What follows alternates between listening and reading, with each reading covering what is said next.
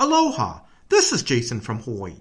Welcome to a special edition of the Comics for Fun and Profit podcast. In this episode, I interviewed Matt and Bob of Gotham Underground Comics and Collectibles. Now let's get started. I am here interviewing Matt Whiteley, owner of Gotham Comics and Collectibles, and his um, one of his customers who's helping him out on the social media is Bob Fleischer. Is that correct? Fleischer. Fleischer. Fleischer. I'm sorry very I'm sorry about that, guys. So okay. So um before we begin, can you guys um promote your so the store's social media? Where can people follow you um the store on social media? Okay, so you can find us on just uh gucomicshop.com. Uh, you can find us on Instagram at Gotham Underground um, at Twitter at Gotham Underground CS, and uh, our Facebook. Oh man, there's too many. Honestly, yeah. there's too many. Don't worry. Uh, so there's so uh, Twitter is yes. Yeah. Gotham. If you okay, sorry, sorry. Uh, Twitter is GU Comic Shop. Mm-hmm. Uh, Instagram is Gotham Underground.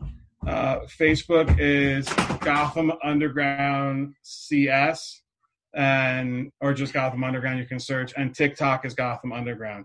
TikTok, yeah, we do TikTok. Gotta have TikTok. Well, I do TikTok.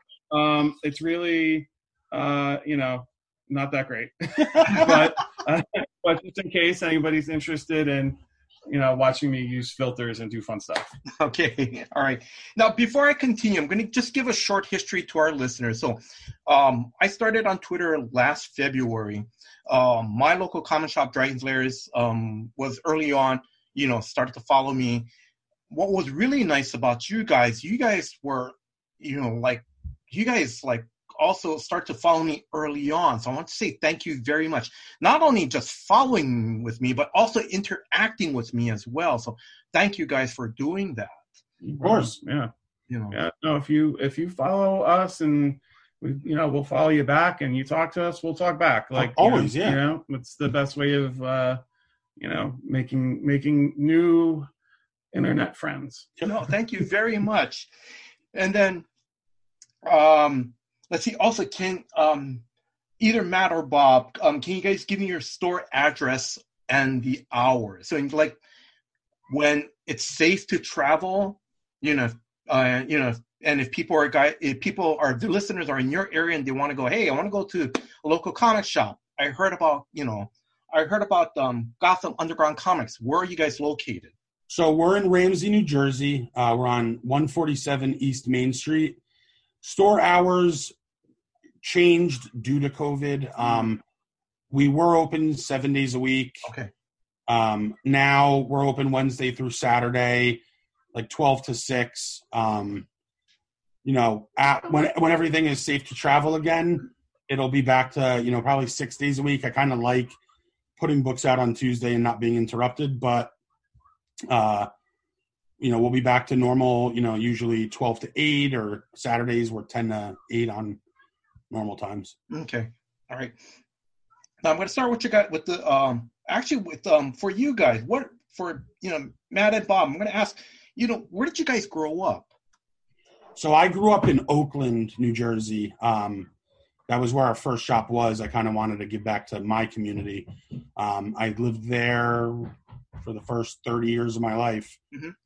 So a small little quiet town used to be like a, a lumber town back when. So Washington stayed there. Yeah, George Washington stayed in Oakland. That's yes. their claim to fame. Where well, Oakland is uh, very close to Morristown, whereas you know the the whole Washington's army right. stayed there.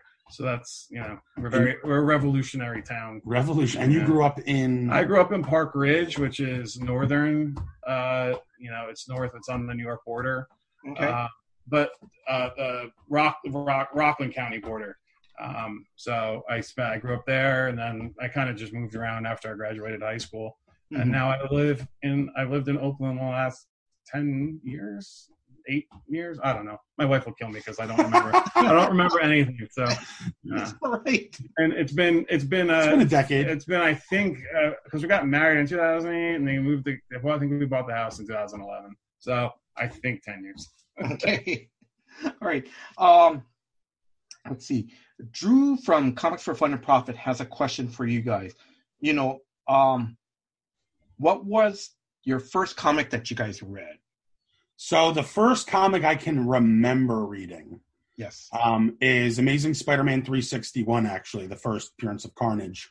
Um, and the only reason I actually I would have been eight when that came out, and the only reason I even remember that is because at that time, that comic store was overcharging on the day of release.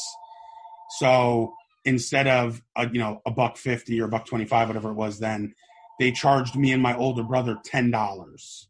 Oh my God. And the, and the only reason I remember is because my dad marched down to that store Uh huh. And was like, "You're taking advantage of you know an eight and eleven year old." Yeah. So that sticks out to me. It's a it was a it was a comic shop in Oakland back when I grew up. I don't remember. It was either like Books a Million or A, a, I, A I plus think comics comics. like A plus A plus comics. they didn't last very long. they Uh. when with the crash they crashed and you know So I, I grew up. I grew up. My dad grew up in Franklin Lakes, which is the next town over from Oakland. So I actually grew up. My spent almost every weekend in Oakland. So I know the same places. Like I know the pizza place and stuff like that. So I know the store. I've been to that store too, Mhm. uh, and I still can't remember the name of it. Either. yeah I can't remember. but that was that is my earliest memory of uh, an actual comic. I mean I'm sure I read little kid comics, but Right. Mhm. But that's like your first actual comic. Right. Bob, what about you? Uh, the first comic I remember reading was Batman 431. Mm-hmm. And my a kid I went to school with. Now, I don't know if this is true, if I made this up, but I can remember that a kid I went to school with said that his uncle was Mike DeCarlo, the letterer Oh, yeah. the. And so I had he I guess he gave it to me or something like that.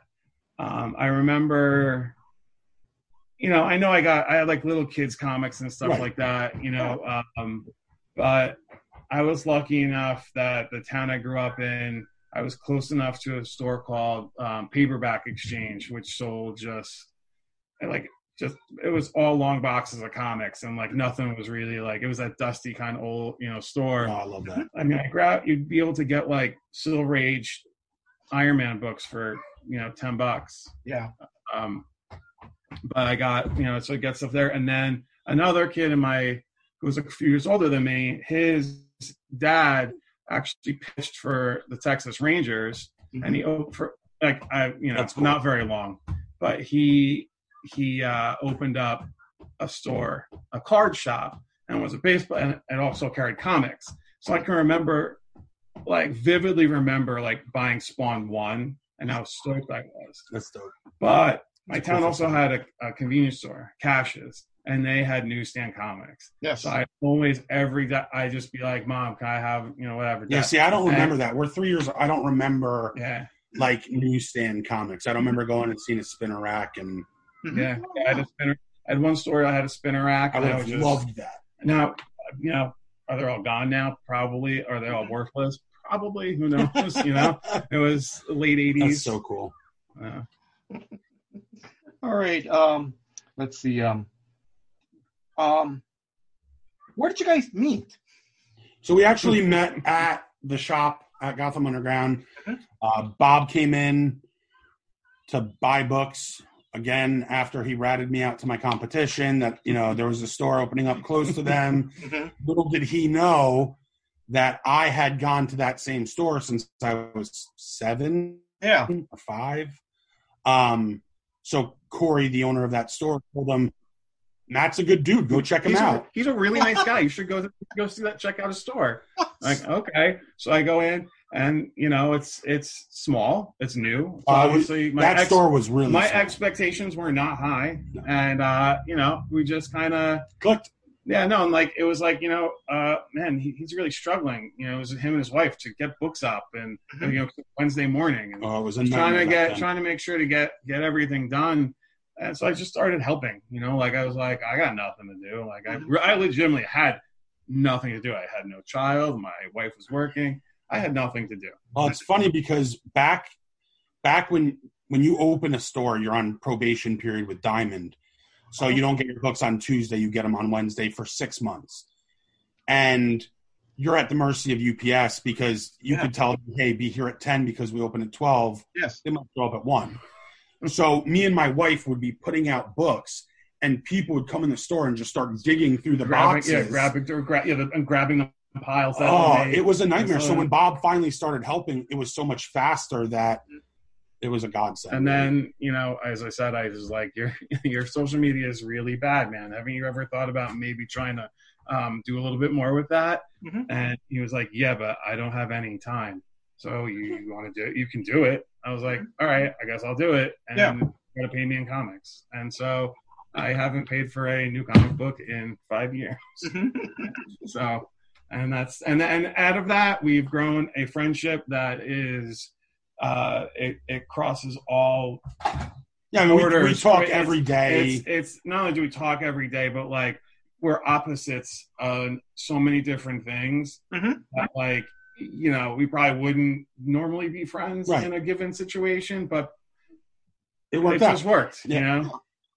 No, that's great. And Yeah, then, like- um, um, okay. So sorry, I'm going to continue on. Sorry, did you want anything add anything else, Matt? Sorry. no, no, no, no. It's good. It's good.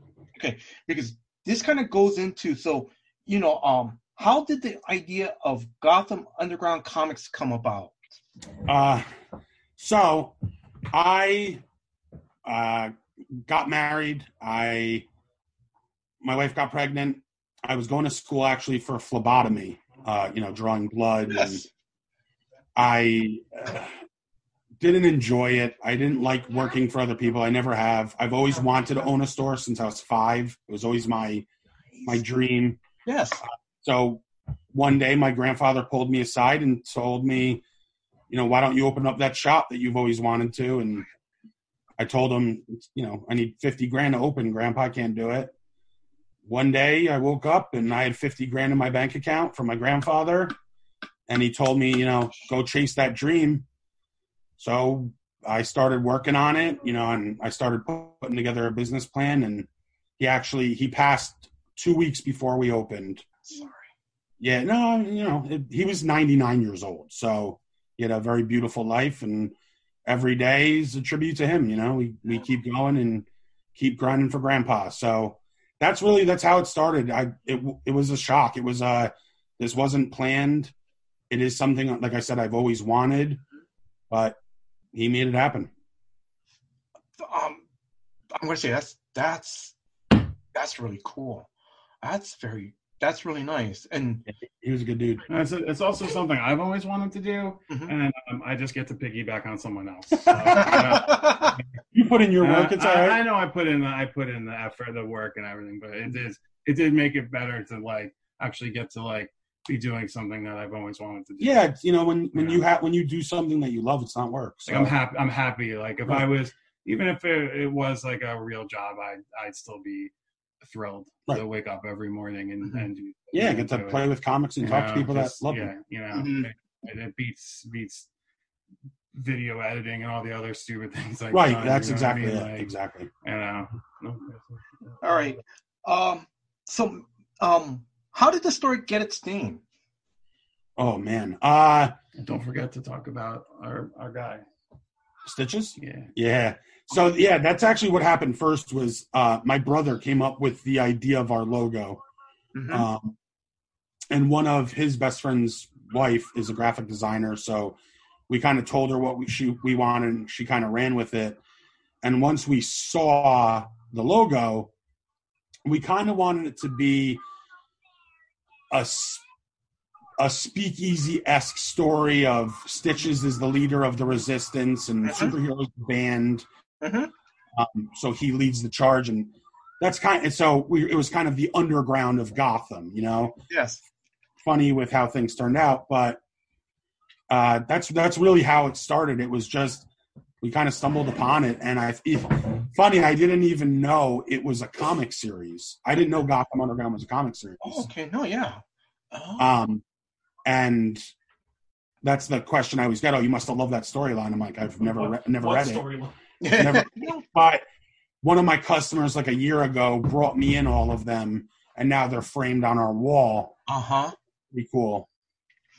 So, now, can you describe your logo? Because you know, you know, of course, this you know this is for an audio podcast, and if people will visit your website, they'll see the logo. But So the logo is kind of a a gangster. He kind of you know he's pinstripe and suspenders and yep a fedora, and he's kind of just it's kind of the Joker meets Yes. you know V for Vendetta esque type character. Um, he's yeah. I mean, it, it- I if you look at all the logos, yes, I think we have the best logo of a comic store that I've ever seen. Now, I'm obviously a little biased in that, but that's the thing we get comments on most is like, oh, it's such a great logo, and oh, I want this on a hat, oh, I want this on a shirt. hmm Oh, But yeah, no, but yeah, it's pretty cool because when I first see it, it's because it reminds me a little bit about the Joker, and he's got that finger like shh, Yep. type deal. That it's pretty cool. That's pretty awesome. Okay, um, your merchandise stuff. I'm going to touch about that a little bit later because I'm sure people are going to ask where can buy shirts or you know the hoodie that you have, a Yep. hoodie, right? You have on, yeah. So okay, all right. Um, can you tell me how big is the store? so the current store is uh, 1,100 square feet. Mhm. Uh, it's separated into three, I'll call them showrooms. Okay. One we have is just comics, and then one is like back issues and a few toys. Then we have a pop room.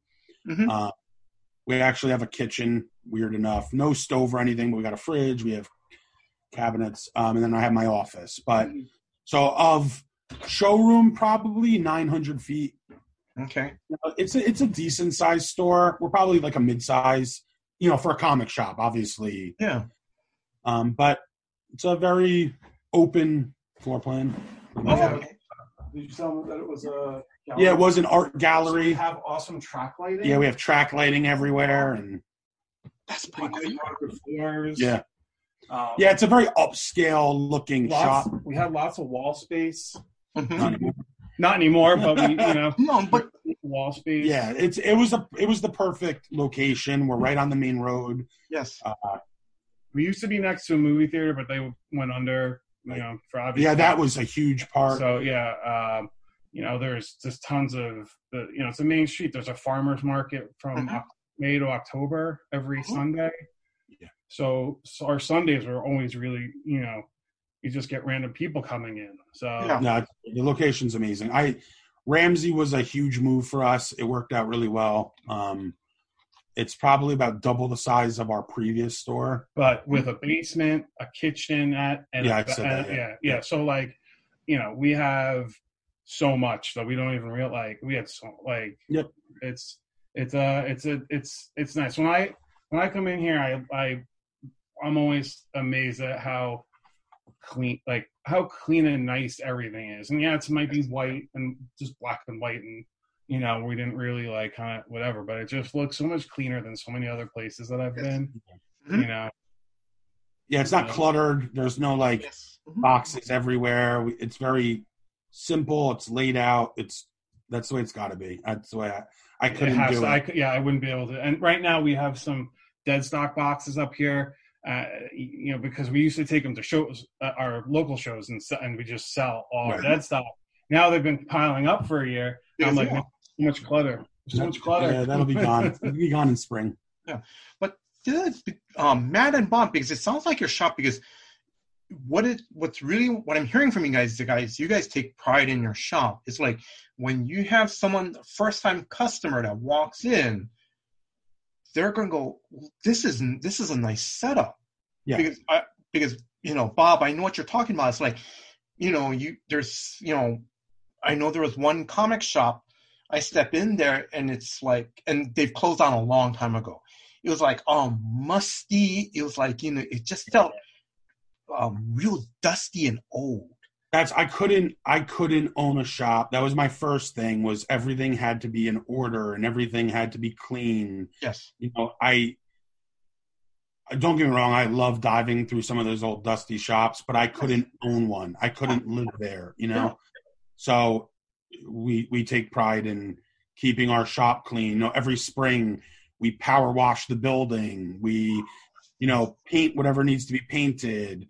I walk around like a madman with um, those magic erasers and any scuffs on the wall. I'm scr- like, it's something that we like to hear from people. Like even in Oakland, it was Right. man, your shop is so clean. yeah, I, you know, I want you to bring your kids in and be like, wow, this place is clean. And obviously now with the pandemic, that's helped a ton because we already be. kept those standards. So Yes. Mhm. And don't get me wrong, there is like you know, there's you know, there's gonna be Clutter. Yeah, there's- there's gonna be dust, some like you know, there's toys sitting up here that have been here for two years. So yeah, I you know, them though. That's all right. but you know, but like you know, things get a little dusty, things get a little whatever. But if we we you know we stay on top of it, and I said it's super hard with you know just Matt basically by himself. Mhm. Like I'm you know we have help from some you know other cu- customers who just Yes. decide to help too, but like. You know, it it's it's hard to, to maintain all that, and Yeah, I'm always here. You know, Yeah. But I you know, oh, sorry, Matt. I was just gonna comment because you know I know this is you know audio podcast, but I'm doing this over Zoom, and I can see behind you the you know on the wall, you know, the complete covers of the you know your some of your back issues. It's not like layered upon like I, I think you you know how some because there's not Yeah, enough they, just, they stagger them. Yeah, no, I want everything full picture. you know Yeah.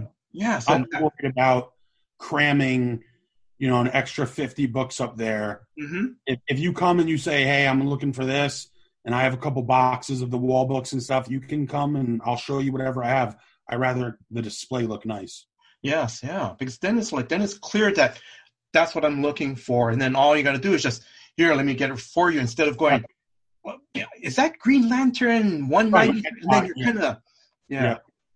So, all right, um, let's see. Um, let me continue on. Now, when did the store open up? So the store opened in March of 2016. Mm-hmm. Um, I believe it was the 24th, if I'm correct. Um, but yeah, so we're going on five years. The five years, that's, you know, a couple weeks here. Um, and we moved here. we moved here in 2018 The same Mhm. of day, April. April, April 2nd. Right, right. right uh, our grand opening was Free Comic Book Day 2017. Right. We had a soft opening for a month and then, yep. So we've been here for almost three years and But the shop has been around for almost five years, right? yep.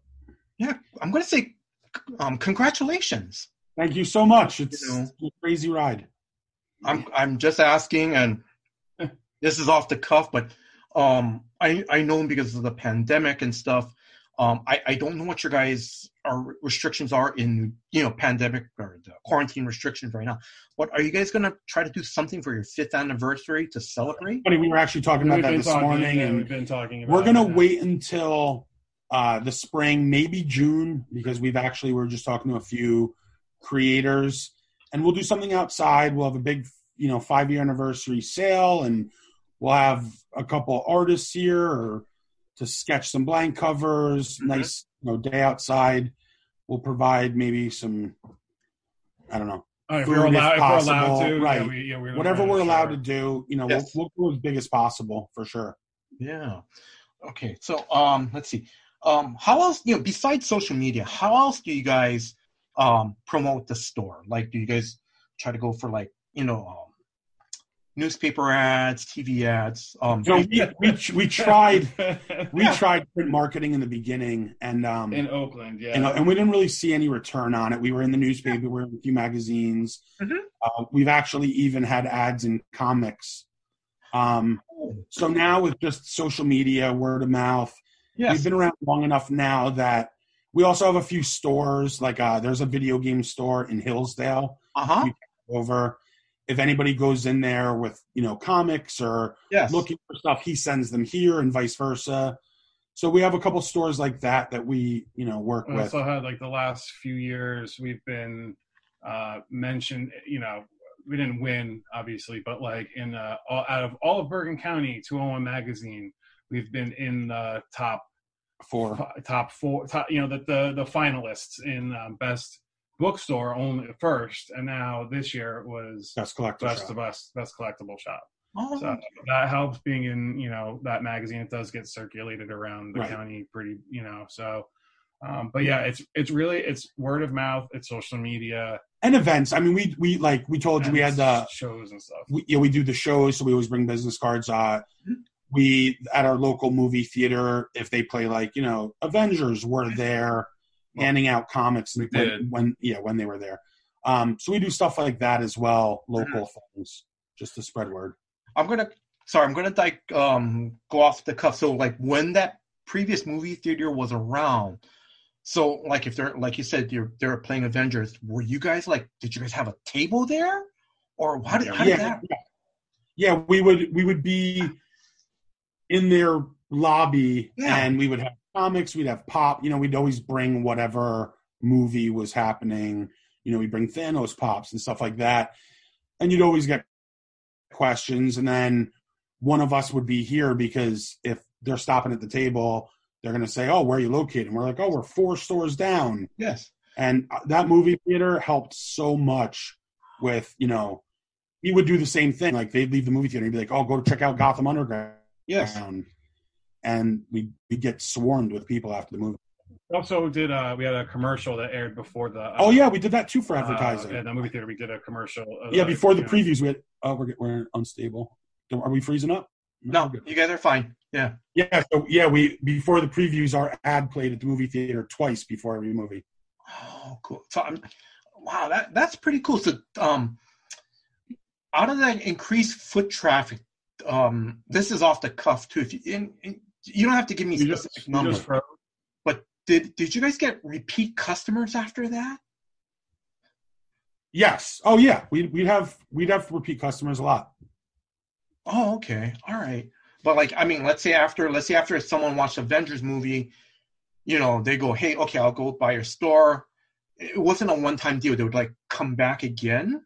I mean, not not all, but yeah, we had plenty of customers that would come in. Oh, you know, I want to see where Thanos originated, and they'd start picking up Thanos comics, and then that would, you know, springboard it into now I want to check out the Guardians. Now I want to check out Avengers, and so yeah, we we got plenty of repeat customers from that.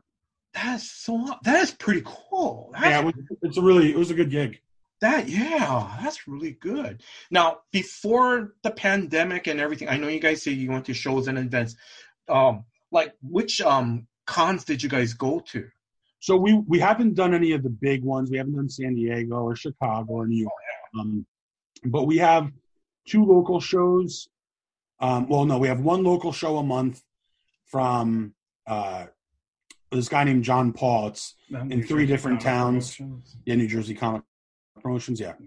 Um, and then we would do the local big ones like Garden State Comic Fest and Mhm. East Coast Comic Con and New Jersey Comic Book Expo. Mhm. Um, shows are always always a good time. We did the one on Long Island. I can't remember the Suffolk Suffolk County Suffolk Comic County Show, Comic yeah, Show.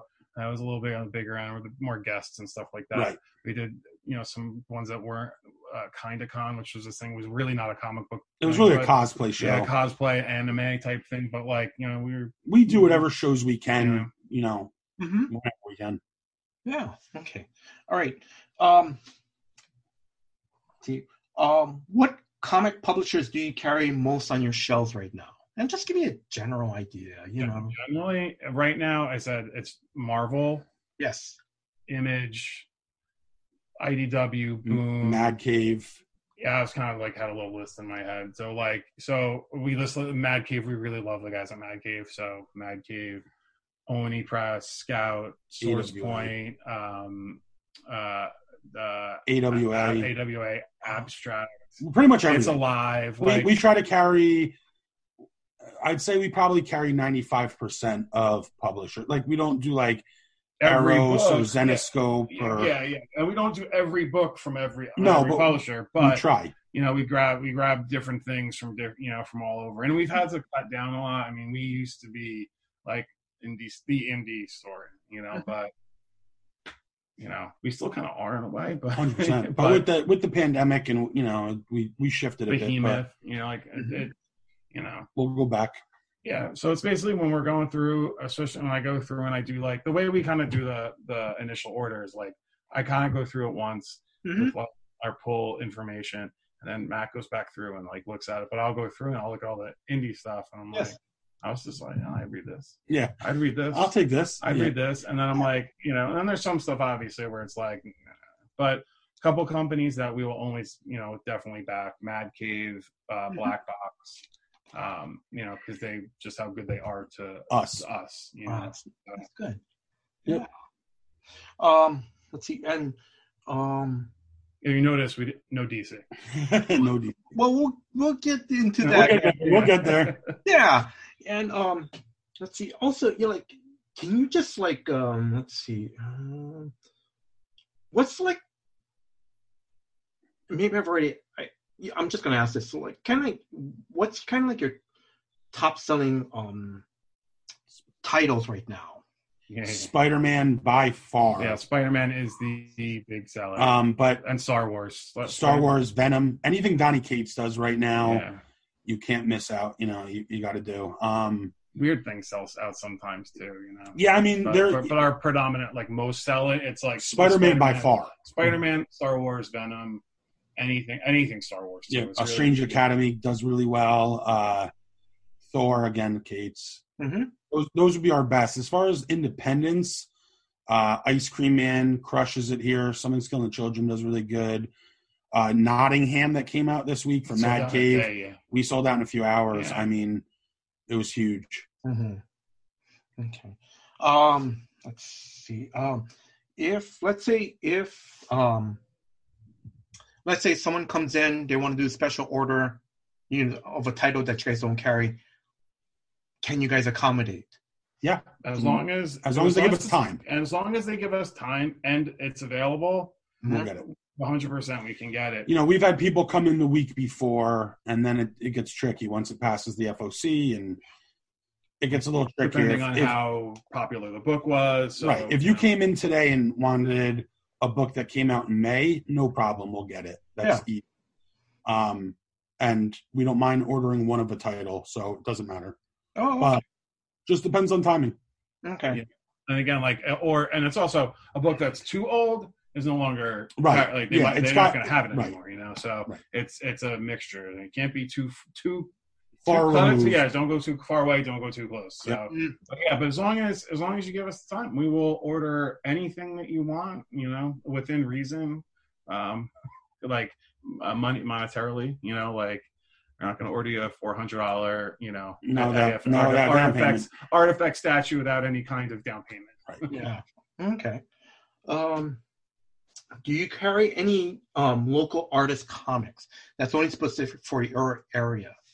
So um, we we have anytime someone contacts us, we we try to as long as it makes sense financially to carry them. Uh, currently, actually, we just on Saturday had the artist and creator of Forty Seven Furious Tales. Yeah, Forty Seven Furious Tales. Uh, come in. Sonoma Publishing. Yep. The artist is she lives in in Dover, um, but uh, Sam, the guy who owns it or runs it, he's in Kentucky. Yep, and they came Oh, Saturday. okay, we came. carried their books. We've Yeah. carried.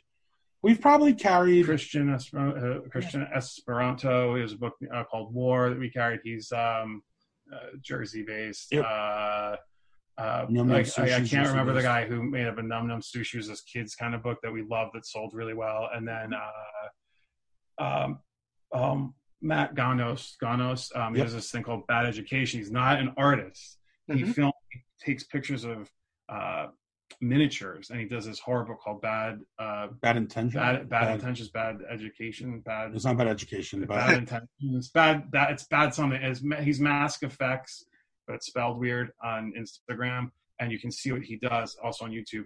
He takes these these little miniatures and he makes their leather and weird and it's he, crazy. he takes him uh, it takes him so long but yeah like he's he lives in nanuet which is only maybe 20 minutes from here Yeah. so yeah so as long as you kind of come in and you play it cool like we you know we've had some your people stuff. yeah we've had some people are like well it's going to cost you $150 for that i'm like well eh, yeah like we gotta When- when- with with local books that are you know not mainstream there's a certain price point that people just won't buy it. You Yes. know, no one's going to buy an independent book for ten dollars. It just Yeah. and trust me, I'm not knocking it. I get printing is crazy expensive. Yes. You got to pay the artist. You got to pay the you know letter everybody. But if you can keep it five ninety nine and down, Mhm. I can talk someone into it. I can build it up. I can hype it up. Yeah. To hype up a ten dollar book is difficult. Mm-hmm. Yeah. Okay. Um. Let's see. Um. What other pop culture products do you guys sell at the store? I know you guys. I think you guys said you guys one room is dedicated. Is it to the Funko Pops? Yeah, well, it's it's Half Funko. Pop. Yeah, it's half and half. It's got Funko Pop. It's got T-shirts, uh, hats. different different types of Q figs and different you know different types of like little collectible to, you know toys. We have a couple board games, nothing crazy. We sell toys, you know, Marvel Legends and selects, Selects and Star Wars and reaction Megos, figures and the McFarlane um, toys we had. And, you know, we have like 90, we had a huge collection of basically 90 Star Wars toys that was on this table that we're on right now. Yeah. That went from filling the table to there's Not not, there. that much left. we we carry pretty much most things. Uh, you know, there we don't we don't do a lot of statues. We have some, but Like mostly PVC. We don't do those. we don't do like the $400 four hundred dollar statues. statues. It just hot- doesn't. hot, They uh, sit forever. Kobayashi, Yeah. Kobayashis and Yeah. artifacts. And We don't like do yeah. um a lot of like Legos, but we do we do a little bit of everything. we have minifigs, um, you know, like the Lego Men, the Lego Men. Yeah. Um, yeah, that Keychains, well we have lanyard. Yeah, yeah keychains, Mhm. lanyards. Um, You name it. We got we have you know some we- cards. you know, at times we had some like we had a movie prop, um, replica, movie prop replica. yeah that was really from Constantine. That was really cool. It was uh like zombie hands holding that cross the golden, the shotgun. golden gun. And there was only seven made, and we had one. It was really it was an awesome piece. pins. Um, uh, before the pan, before uh, the pandemic restrictions, we sold individual uh, car Pokemon cards, Magic, Magic Yu-Gi-Oh, for ten yeah. cents a piece. Yeah. Since then, uh, we've taken that away. We made little pack like uh, mystery goodie bags, and you Oh, okay. dollar you get. Yeah, because you can't. We really can't have people we rifling through cards. yeah, right? just don't touch everybody touching everything. So Yeah. we made a little goodie bag. Um, uh, we and we did carry magic. We do carry magic, not a lot, not not a lot Mhm. at all. Um, Pokemon. It's a long story, but we do carry. We have We have carried it. Um, the the booster packs and the kind of stuff like that. Right now, we actually are selling a lot of individual of the price, kind of like you know 10 20 15 dollar cards stuff like that Mhm. um, so you know and then obviously comics dollar tons tons of dollar books Mhm. trades stuff like that not a lot of trades um, i know a lot of places are big on trades but they we found that over the years they're not the they don't sell as well No, okay, yeah. you know but we do have a lot of discounted five dollar trades and boxes and stuff like that so a little bit of everything. yeah Yeah. now this is where I'm gonna point out you guys sell you said you guys sell t shirts and stuff. Yep. You guys want to promote your um the Yeah. yeah, you guys shirts and So Yeah. yeah, we have we have sweatshirts, we have t-shirts, we have uh actually tank tops with our logo on them, face mount. face masks with our logo on them. Uh, you know, uh, we sweatshirts. Obviously, we're moving out of sweatshirt season, but we try to keep, you know, like two of every size in stock of Mhm. whatever we can, and we we sell. We do really well on our own merchandise. You know, other T-shirts of random characters. It's tougher and tougher because people aren't going to pay twenty bucks for a T-shirt Yeah. at a comic store when they can go to Walmart and buy them for five. That's why unless we can find, like, as I said, ordering through distribu- the distributor Doesn't work, We, yeah. we get they cost too much, but if we can find them elsewhere, we know a couple of people who do their own printings. Yep. Mhm. So get we'll pick those them, up. Yeah, you know. but our our stuff is always available. You can email us your size, Mhm. Let us know what you want, and we can get it made. And either you can pick it up, or you know, we can always ship it. That's fine. oh, okay. I, I'm just asking how much what's the price range for your guys logo like you know So Thank God. sweatshirts we were Yeah. selling for, tw- for twenty five. twenty-five. Yeah, and our t-shirts are ten bucks. I mean, our masks are ten bucks. that's that's really it. I mean, twenty five bucks to get a uh, get a sweatshirt from Gotham Underground That's a pretty good deal. Yeah. Yeah. Plus shipping. We're definitely going to be ordering one. nice. right. Yeah. um. All right. So, um, let's see. Um, let me. Um. This now this part I'm just gonna. So okay, you already talked about selling magic cards. Um, I'm I'm just asking. You know, before the pandemic, did you guys do any of those magic games or Pokemon games? So we actually used to hold video game tournaments, retro video game tournaments. Um, 20, 30 kids in the store. It was Oh, oh. insane. Uh, we stopped that. We started. They started Okay. damaging the store. Oh God. But, but they brought their own TVs. They brought their own systems. So we didn't have to do anything except put tables up, and it was fine. But they stopped listening to us. Yeah, and it They started bringing drinks and knocking things over and not hitting the shelves. we we we've only done a couple Pokemon uh, tournaments. Nothing crazy. we did a Pokemon trade event, which was in Oak went back in, in Oakland, which was mostly we tried to do it for little kids. Mhm. Uh, one adult did show up, which you know whatever. Here we don't really have. We have so much stuff now that we really don't have the room for Pokemon events and stuff like that. Uh, like even like the signings, we have to move back issue bins, and we have so much more stuff now Oh yeah. that Uh, it's harder to. The other thing too with like the Magic is the there's too many rules. You have to get signed up. Yeah, with Magic it's tough. It's, it's to- very hard. You can't be like, let's have Friday night Magic. No, so when we did it, in Oak, we was Magic on a Friday. Yeah, because you have to actually take a class Yeah, to have Friday Night Magic. Yeah, you have to do three hours of phone interviews. it's crazy. So when you're the only person at the shop and you're on an interview and someone walks in, Yeah. what are you supposed to tell them? Hey, sorry, can you please leave so I can finish my phone interview? Yeah. So I would try to help them, and Wizard would hang up on me, and then they told me that I got a strike against me, and one more, and I'd be kicked out of the program. So I just said, you know what, don't worry about it. I don't need to have your tournaments that bad. No, but I think what's but for you guys, it sounds like more of you guys are um you guys are focused on you know um something like you know comics and stuff. It's not like these guys don't Yeah. have space. It's just your focus is different on a different Yeah, section. we Yeah. we had to make a decision relatively early on, I think, um, which we've talked about before, where it was like, what are we going to do?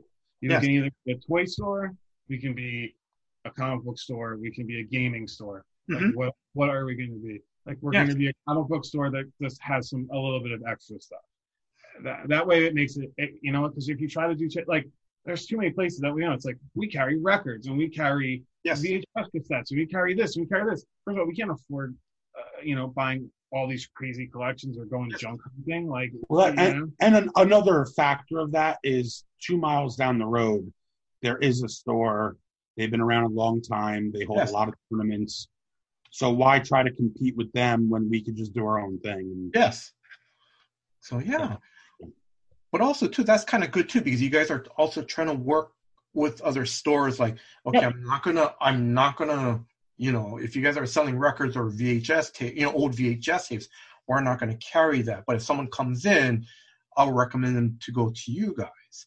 Right. Yeah, Yeah, we, yeah. yeah, we, we, we do a lot of that. and there's other people like that we know that you know like like to will buy that kind of stuff. We'll buy old CDs and things like that.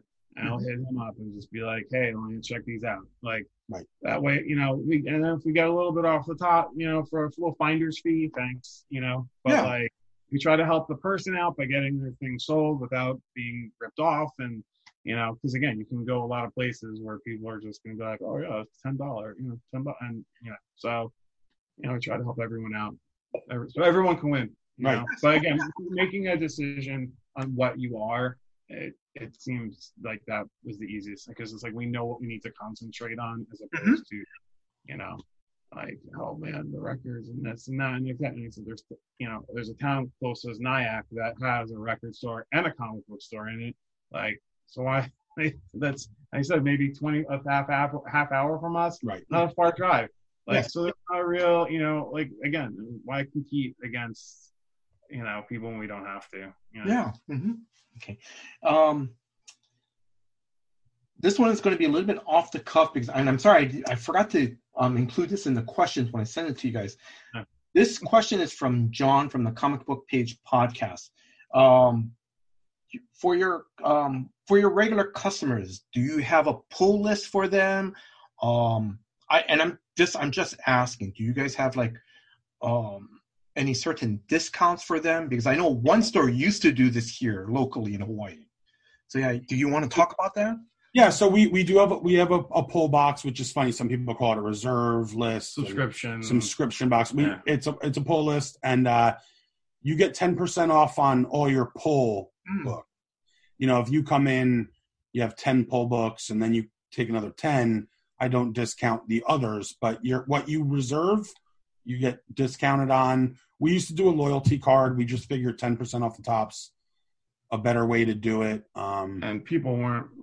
they would always forget the card. They anyway, so forget. then, honestly, I have one for the car wash I go to. I took it out of my wallet while I was at the car wash, and I didn't even hand it to her. so like I, I, you know, the loyalty card, it's like whatever, you know. But um, you know, we also discount uh, like veterans, first responders. Like if you let us know, like you know, but um, know, yeah, well, I, pull pull list. People don't realize how much that helps. yeah, like Um, yeah, it's- Everybody, if you if you're going into your store uh, on a weekly basis, have a pull list. It Please. it helps a ton. I pick it up. It helps with. You yeah, right, and pick it up. It helps, you know, so you don't miss out on books because there are times we order a book and within an hour we're sold out. So though you're my weekly customer, I wasn't sure you wanted it. You know, it got taken. Yes. So it helps with the order. It helps you. Pull lists are a great thing. hmm Go to your local things, shop and do it.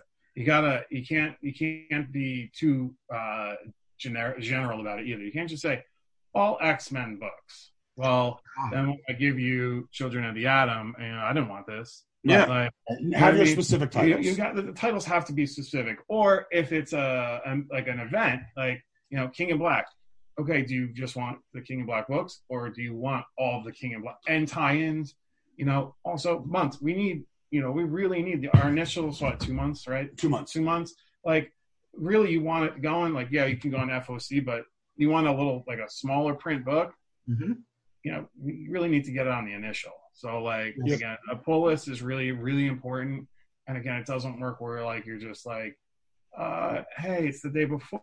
Hey, man, Right, yeah, mind- you- no, you need to be out in front you of it. mind throwing me the, like if we have it, yeah, sure. But Right. it, like it, a pull list is a very, it's really important. It's really important for the store. It's really important for like uh, to know how many books to order because again, we can be ordering 25 of some book because somebody's like it's on 25 pull lists, hmm or we can be ordering 10 and 25 people want it but don't tell us. So you know, well are important. yes, yes, very important, and picking them up. And picking- All right.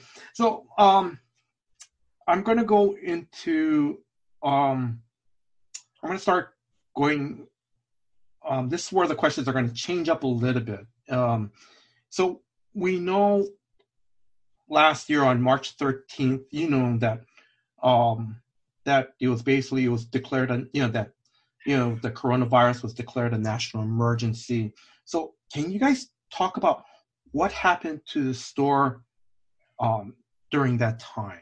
We actually shut down a week before the actual shutdown. Yep. Um, we were, uh, I guess I don't know. Like my wife works in the county. Your mom works in the, you know, the town, town government. So we kind of had some kind of like, this is what people are talking about, and we're like, let's not, let's not chance it. Let's just shut it down and like get ahead of it Mm-hmm. and which actually worked out because then We all later down, on that we all shut down. it, So, it was know, definitely insane to say the least. I mean, no one had ever seen that. And even like, so just to show you, like when we shut down, the first thing my landlord did was call me and say, you know, we got to figure out. I obviously don't want to charge you full, but I'm going to need something. And he worked with us to figure out, you know, well, if you're closed, you know, so we could only do curbside pickup or shipping. And Mhm. it's funny because everybody thought during that time it was easier for shop owners or shop employees when really it was so much more work Mhm. and so much obviously more stressful. It was grind. It was, It a was a stress and a grind. grind, and it was it was trying to figure out how are we going to keep this going. going with Diamond come with new order with new books coming in. We're not we're not making the same amount of money. Yes. What are we going to do? So when Diamond shut down, it was the best thing that could have happened. Yeah, it's funny. A lot of people were so against it, Mhm. and I just breathed a sigh of relief. was you know, well, that five 50 weeks. Fifteen hundred dollars a week that we don't have to worry about, if not more. You know, who You know, knows, it was it was a a random number. huge, huge sigh of relief. And okay, now we can try to again pivot Mhm. to figure out you know how to keep going. And during that time, we had some you know customers that stepped up and asked for back issues, and Oh, nice. we still we still made some money. But um, man, that was it, it seems so long ago, but it seems like yesterday at the same time. I tell everybody this is the longest yet shortest year of my life. hmm Yes. March seemed like it took seven years, hmm but then when spring hit, it seemed really fast. I don't. It was a it was a very fast summer like and then you know but Yep. like it, it was that that spring was it was long it was again trying to figure out stuff to do and and the thing is for the two of us you know he's got a new uh, his second his other son was born in march yeah. My son was born February, February oh, twenty. sorry february yeah, sorry. he was born two weeks before the shutdown. Yeah, so and, it was and you insane. have a and Cole was four, so you had you know a newborn and a four year old, right? And my son was two, Two, yeah. and a little bit. So like we're doing this with like little kids trying to figure this out.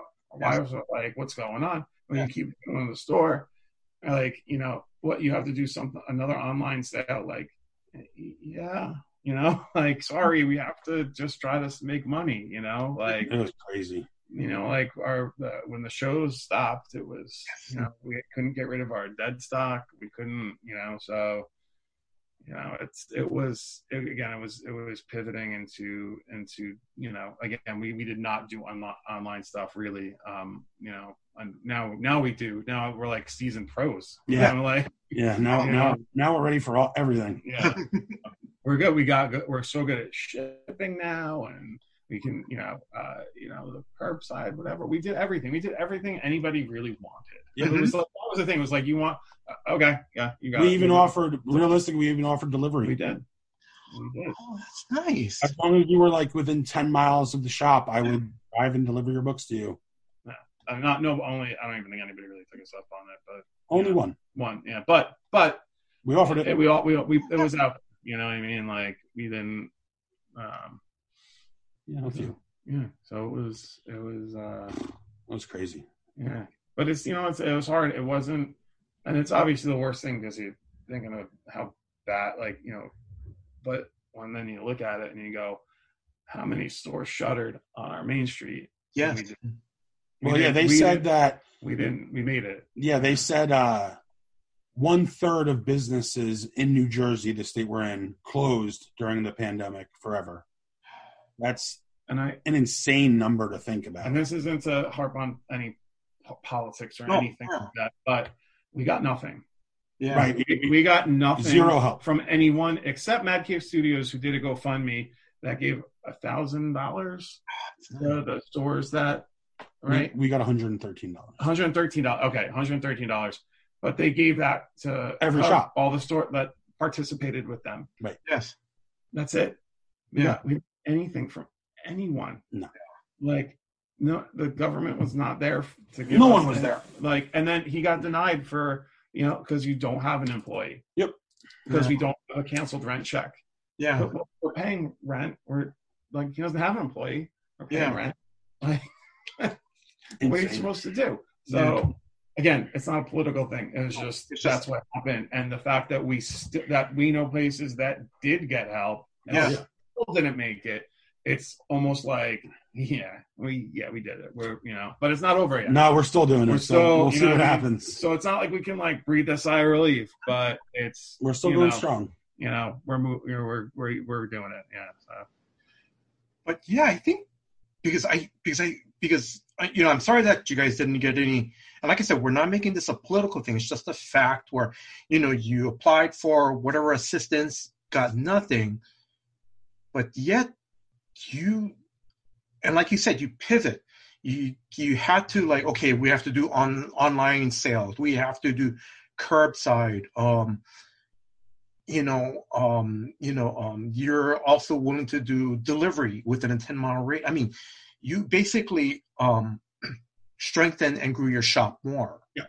Well, that's that's it's funny because as terrible as the pandemic is, you know, part of it was almost a blessing because it made the shop stronger. It made us think in ways that we never thought before, like you said. And once you know the the lights at the end of the tunnel and business kind of returns to normal, we'll be making more money than ever because of all the extra things we now do. We got out of we were complacent where we were. Right. We were at we hit a plateau Mhm. And it was good. It, Yes. it was we could have been doing better. More, yeah, right. You know, but we had a we were happy. We were like, all right, this is good. We're at, at this rate, we should be wherever. And then it happened, and it was like, oh man. Oh yeah, we got to do more again. But now that we have this experience, Mhm.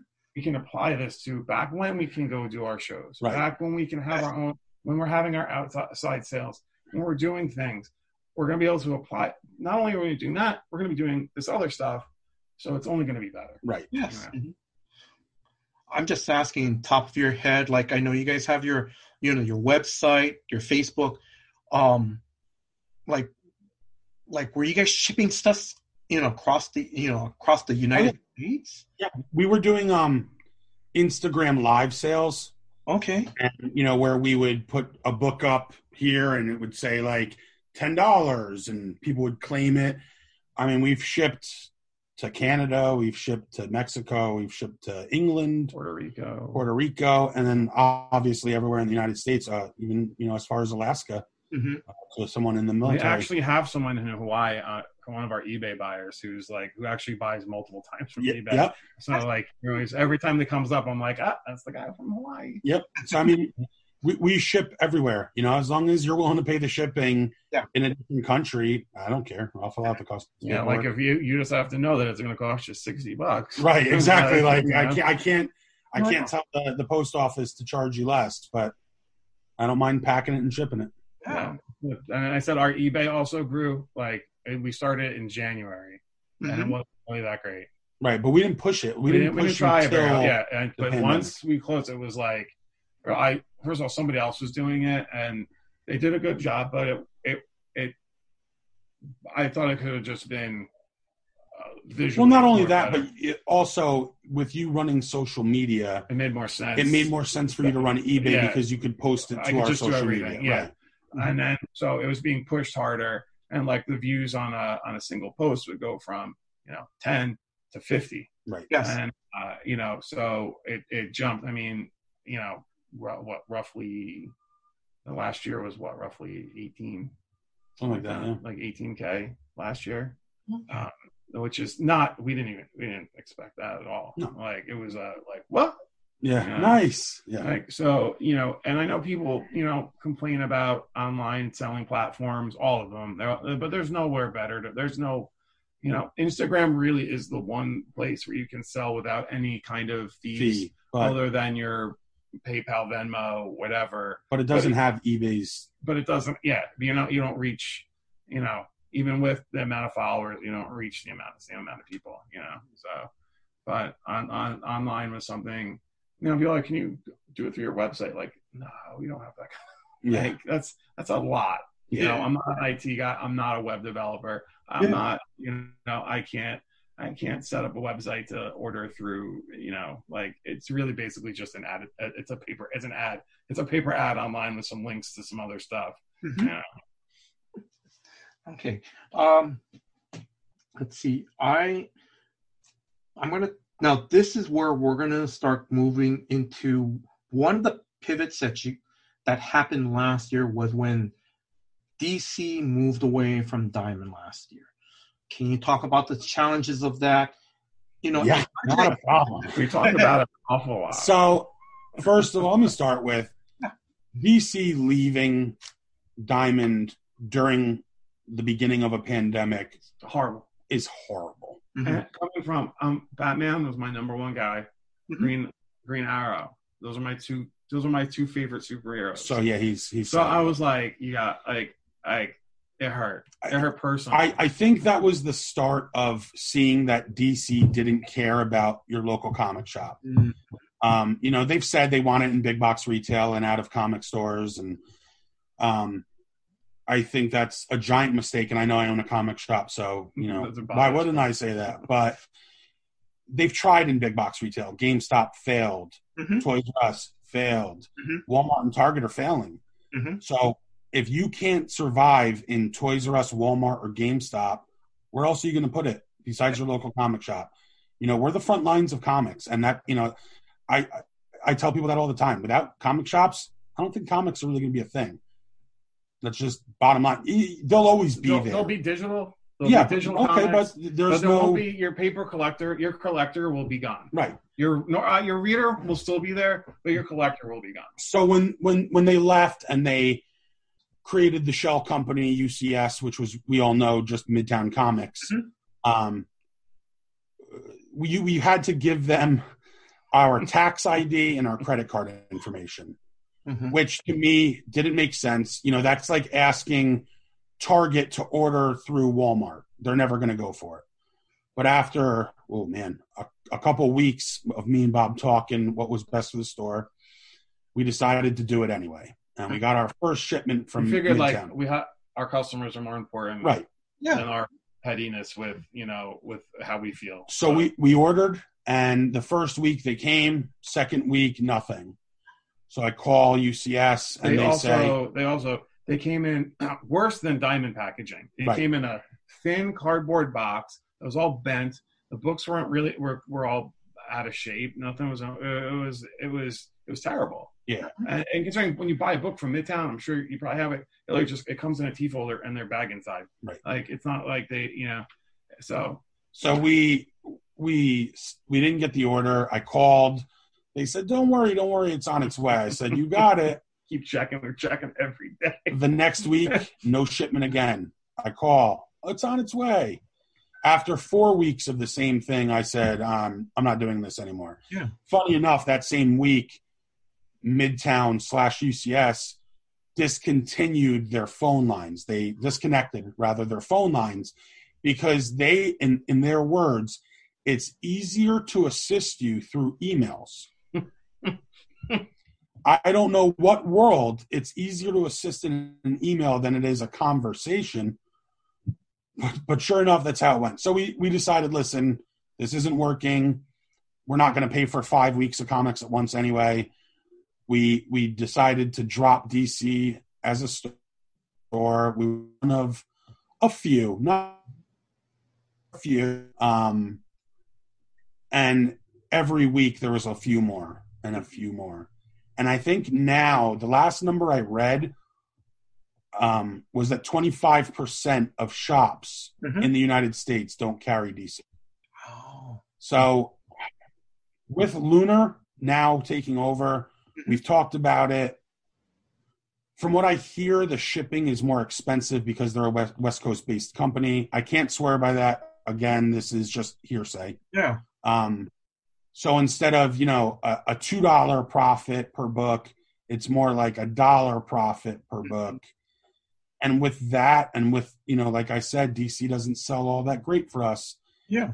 Dead stock would kill any profit we had. Mhm. So we have not really moved on yet. I'm sorry, Matt. You kind of froze up for a bit. Sorry. So okay. So I know you said that big. Um, Mhm. so yeah, we, we we just stopped DC. We have not continued yet. It's something that's we're talking about, but we'll see what happens. Okay. All right. Up. And then, but like you said, your shop, um, Batman's your bestseller. Everything else, Right. As DC, Batman is yeah right. As DC, Batman did great. Other than that, they They sit on the shelf. Aquaman, Wonder Woman, they're they're self Superman. Yeah, nobody like Even with Bendis writing it, didn't yeah, sell. that's the thing. They brought all these people, and you think that you know it's going to be great. And you know, honestly, my view of the whole thing is that I think it has less to do with actually DC, you know, air quotes. Yeah. yeah. DC is a publisher than it does with Warner Brothers, AT and T. Mhm. You know, AT and T is the one calling the shots to everyone, and they're saying, "Hey, Warner Brothers, your movies stink. Yeah. Like you have to make your movies." And then Warner Brothers is like, "Well, you guys got to make better comics." And they're all just there's probably infighting all amongst them. And really, all AT and T cares about is having the the intellectual property. Yes. So really, what, what why do they care about having the books? They Mhm. have the rights to the characters. It's I think it's much more of a, a corporate game that's been played, and it's just affecting the everyone else. Mhm. You know, at the bottom, from the shops to the to the readers to whoever. You know, uh, again, I never went. I, uh, going to toy stores when I was a kid, I never saw co- like comic books and stuff. I, you know, was either off the rack or my comic book store. Yeah, you know? no, uh, I just, I just, I feel kind of. I, there's part of me that feels kind of bad that you know this happened, but out of our control. it's at and Oh, yeah. that's of course. And like, listen, if you're willing to stick with us for everything else, awesome, you Mm-hmm. know.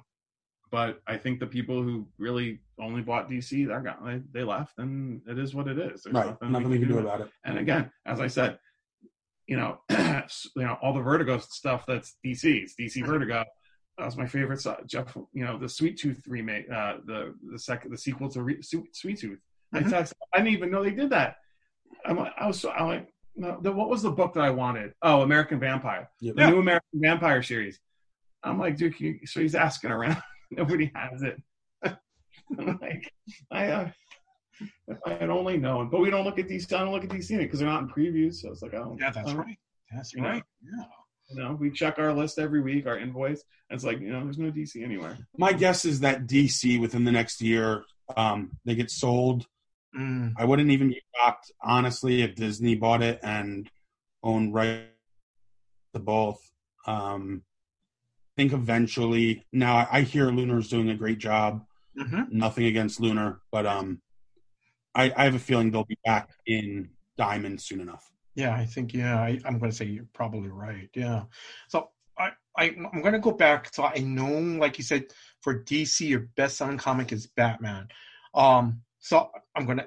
I know this is going to sound like a stupid question. So, so I take it you order more of the Batman titles, and then do you have you cut down less, or maybe haven't brought in any of like have you cut down ordering less of the Wonder But Woman? we don't have any. We don't have Uh, any we have DC. zero, so we have Oh, okay. zero DC comic books in this store. I mean, like uh, current DC books, we have zero. They have we have not ha- ca- carried DC since a year. uh, Since yeah, the shutdown. it- it- the end of March or April. Yeah, we ha- we don't we don't have anything DC anymore. Okay. like there's still a few things that we have on the shelf, and obviously back issues and Oh, yeah. whatnot. But like No current know, books. No, no current books. Oh. And you know what? Again, it was like we're very create creatively. The books that I thought were going to be so great were just not very good. Like all the black label stuff. Yeah. And what you know, it was last year again, but I wasn't. You know, uh, Jeff Lemire is like my one of my favorite top five writers, and the question that he did, I didn't like it. Like, Mhm. and, you know, so it's hard. It's hard when like you know. You're people that you look Scott, you know, people that you look, Scott, you know, Scott Snyder's coming back doing a Batman book, and I'm like, yeah, and you know, it's, Yeah. I didn't, I didn't like it. I, you know, I, I was, I wasn't very thrilled with the with the output anyway. So, you know, that again, it is what it is, and hopefully one day they'll come back. But there's nothing we can do for now. So, Okay, so I'm just going to clarify for the listeners again. So right now, currently, you guys are not carrying any DC books. Um, what if there's a cus- What if there's a customer? One of, what if one of your regular customers wants a Batman book or an a current Aquaman series, or how, how does that work? I don't think any one of our customers read Aquaman. okay, That was one of the that was one of the titles before the pandemic. We started trimming, and we stopped ordering Aquaman. So, um, uh, example taken though. Uh, if someone comes in asking for a DC, like if it's a really good, if it's one of our pull customers who's in all the time, Mhm. you know, we'll try to contact one, one, another store and see Oh, if they have it. You know, we'll we, you know again. you know, it's it's not like we're not going to get, you know, we get charged. You know, you know, it's not like they're gonna we get it for cost, so it's like Mhm. they get it for you know, we're not gonna charge them, you know, ten dollars for a five dollar comic, but Yeah. it's still it's just that you have to be like we're, tight with us. If you're just someone who comes walking in off the street, it's just basically sorry guys, you know. And then we explain the whole thing, and if you're like, oh yeah, that makes a lot of sense, you know, Mhm. like mm. so. Again, it's not it's it's uh, not. I know a lot of stores had the same problem. A lot of stores didn't. Mhm. It's you know so. But you know, if somebody wants something, we'll try. You know, again, but they have to be, they have to be, uh, you know, either definitely our pull list customers will help out, you know, because you know you guys are cool. Like that's those are number one. So Yeah. you know, we'll do we do what we can to try to help. Yeah. But Um, your customers. How great are your customers to your shop? our customers are amazing. We have some of the best customers out there, especially, you know, we have a few that really stick out when it comes to the, you know, the pandemic and obviously no shop kept, you know, a hundred percent of what they were. And we had, we had a few customers that every week, even if, even during the shutdown, you know, they would be like, I'll take a gift card. And we had a couple people that bought gift cards that when we reopened, Mhm. and they came in, we were like, you know, here's your $50 gift card. And they say, no, no, no, that was just to help the shop during that time. I don't need that gift card, throw it out. Um, we had people that, you know, well, I always wanted to check this out. So let me, you know, do you guys have this run? And we would, you know, look for it. And if we had it, they'd pick it up. There were, there were some customers that really went above and beyond during the pandemic. one of That's um, for sure. one of our one of the uh, the best ones. He lives in Baltimore. He uh, you're friends with his wife. Yes. right? So I used to play video games okay. online with his wife. So this guy, he every time he had a live sale, you know, he buy something, he'd start buying something, he send us stuff. Like so there was a bunch of people like who were doing stuff like that for us, you know. Like, yeah, he would send us books and be like, "Hey, you know, I know no collections are coming in now, so here's a few keys, and we'll settle up later." And that's, you know, that's really cool. That's people Yeah. have really gone of, above and beyond. a lot of people have done that like this. We're like, here's a here's like a stack of books, like just, Just take, take them. them, right? you know, and there'd be some good. It's not. It wasn't like dollar books, you know. Like it was Right. like how much of ten dollar books. So you know, you know, and not everyone came back. Not everyone came back. You know, wanted to come in, but You know what though? Funny enough, as the warm weather and as you know the numbers are starting to are starting to go lower, we're starting to see people that we haven't seen in a year. You know, just this Saturday, I had a, I had a, a family coming I haven't seen since the shutdown. Mhm. And they were like, "We're so happy to be back. You know, we're, we feel safer to go out now." So I, I, I think we do see the light at the end of the tunnel. Yes. I think business will come back sooner than I originally thought. I really thought mid next year it would come back, but I really believe my heart of heart that by by December, even Yeah. by probably a little before that, we'll be pretty much back to normal. hmm You know, sales are already going back up again. Winter was rough, but I think with this warm weather and you know the vaccine and everything, I, I think I think shops are gonna start getting back to it. Um, let me ask about um, are you guys having um, you talked about customers are coming back in the shop, right? So what kind of precautions are you guys taking in the shop? So we only allow right currently. I only allow ten people in the store. Like I said, it's eleven hundred square feet. Um, we have X's marked in the store as for like six feet apart. We have we supply gloves to everybody, so Nice. because you can't you know disinfect the comic if you're book, if you're browsing through books, you have to have gloves on. and we supply them. You know, I right now we probably have twenty boxes of Yeah, gloves. there's so many. There's gloves everywhere. Um, I don't supply a mask. We have some in case someone brings a kid and Mhm. you know we do have some masks but um you know we have uh the plastic in front of the register all around the register i disinfect everything you know the credit card terminal in between every sale Mhm. you know we have floor disinfectant and window and Mhm. you know it's a constant cleaning but like I said before, we were already a clean store, so it's just a little bit extra. Yeah, people have to have to have their masks on. If they want to browse, they have to wear gloves, and they really kind of can't just be hovering over each other. There's marks on the floor, but that's you know at every store in New Jersey. Like Yeah. you can't go to a store and it not it's all the same. Right. Like you know, so um, you know, but it's it's there's only been a handful of people. I wouldn't even say a handful. Mhm. That's a kick where you have to say like you're not coming in. No, yeah. Oh, Yeah. uh, two or three throughout Yeah. the whole year. So you know, most people seem to respect the the rules and Not only that, most people want it. Most people want to be safe, so they they are safe. You know, we we we even to this day have a couple people that are like, "Hey, I don't want to come in, but can you leave my books in a bin outside? You know, with my name on a bag." Mm-hmm. We did- Not a problem. I deliver to one customer who's in the town that I live in. Uh, back it's Oakland, it's the same town, but I'll deliver his books for him every couple of weeks. We still ship out orders um, to people. Mm-hmm. You know, if somebody wants to do curbside, we'll do curbside if Not you a want to. It's not, you know, there's no issues with Wh- anything. whatever it is that you know, You just have to you let feel us know. safe. Yeah, right. Yeah. Yeah. Okay. yeah. So this question um is from Drew. You know, where do you guys where do you guys see the comic industry going in 2021? ooh, I'll tell you that market right now is insane. There's books that are popping out of nowhere. I actually think 2021 is going to be a huge year for comics. Mhm. Um, I think the future in general is bright, even beyond this year, the next 10 years, the next Okay. 20 years. Um, it's funny. I was reading, I, I was on Facebook the other day and I, I saw two older gentlemen talking about comics and where the industry's going. And one of them said, for the next 30 years, it'll be really strong because that generation will be alive. But when that generation goes, comics will die with it. And I used to believe that. Mhm. But I'm starting to see comics missed a generation. They missed from like ages 24 to like 15. And that's not saying everybody in that age doesn't read them, but there is an age gap. But you you think comics are in a bad way with young kids. Come into my store on a Friday Mhm. after school gets out, and you'll see 20 to 30 kids hanging inside outside the store, you know, fourth graders that just want to grab the newest issues. I truly, the movies helped.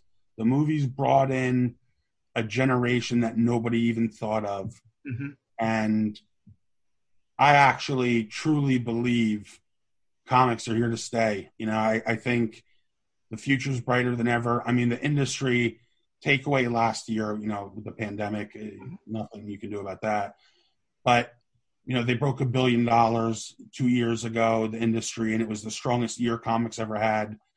Uh, I, I think you're going to keep seeing record breaking numbers. And, you know, if, if the secondhand market has any say in it, you're seeing books pop up for ridiculous amounts of money Mhm. Be happening if the industry wasn't huge. You Yeah. know, no one would care. So I, I, I think 2021 is going to be strong, Mhm. especially with hopefully the pandemic ending. Yes. Um, I think it's going to be a really strong second half. I think it's going to shock a lot of people.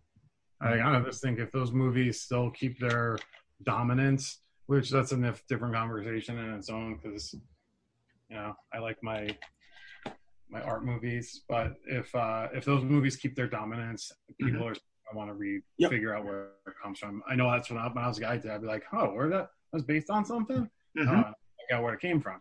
So you know, as long as that's still around, you know, as long as shows like The Mandalorian are still around, the Star Wars books, people are going to come buy a Star Wars bounty hunter book. You Right. know, like it's it's you know, WandaVision. You have people are asking for Scarlet Witch. Nobody's ever asked for Scarlet Witch. Yes. Who cares about Scarlet Witch? Who cares about Scarlet Witch? Yeah. And now Yeah. she's one of the hottest characters. Yeah. And now like there's everybody wants to read Scarlet Witch books. You're like, well, well, I think they're probably in the dollar bin. you know, and, and even the opposite of even the mainstream with, you know, the indie, everything's getting option now. Yeah. Everything. You know, Boom Studios, I feel like every week it's a new announcement with, Scout too. yeah, Scout's huge.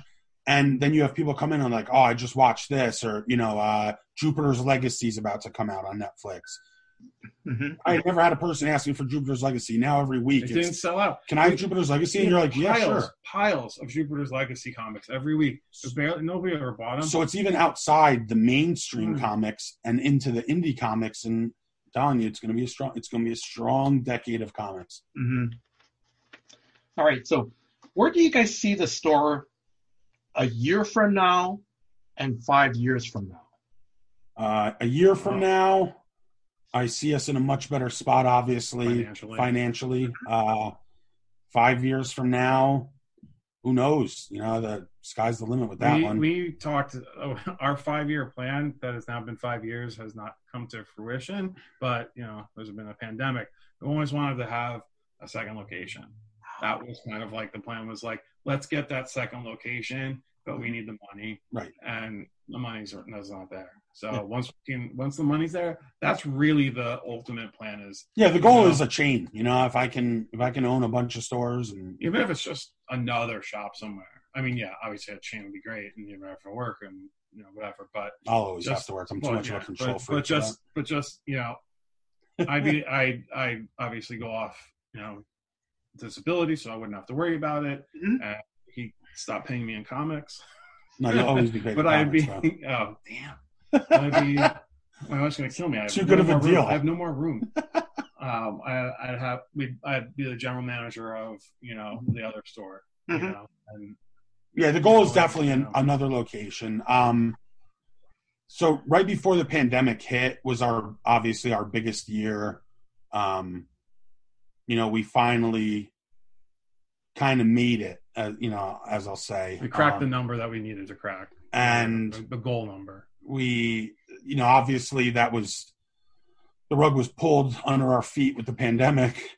Um, sure, we didn't hit the black this year, but uh, you know, I like I said, I, I think with all the new additions the store now does, Mhm. once business does come back, the numbers are going to be insane. It's gonna it's gonna be like, whoa, what's this? Like, you know, I don't have to make my wife pay for everything. Same, same piece. And and again, same thing. Like there's stuff that we know that we have to do that we haven't done.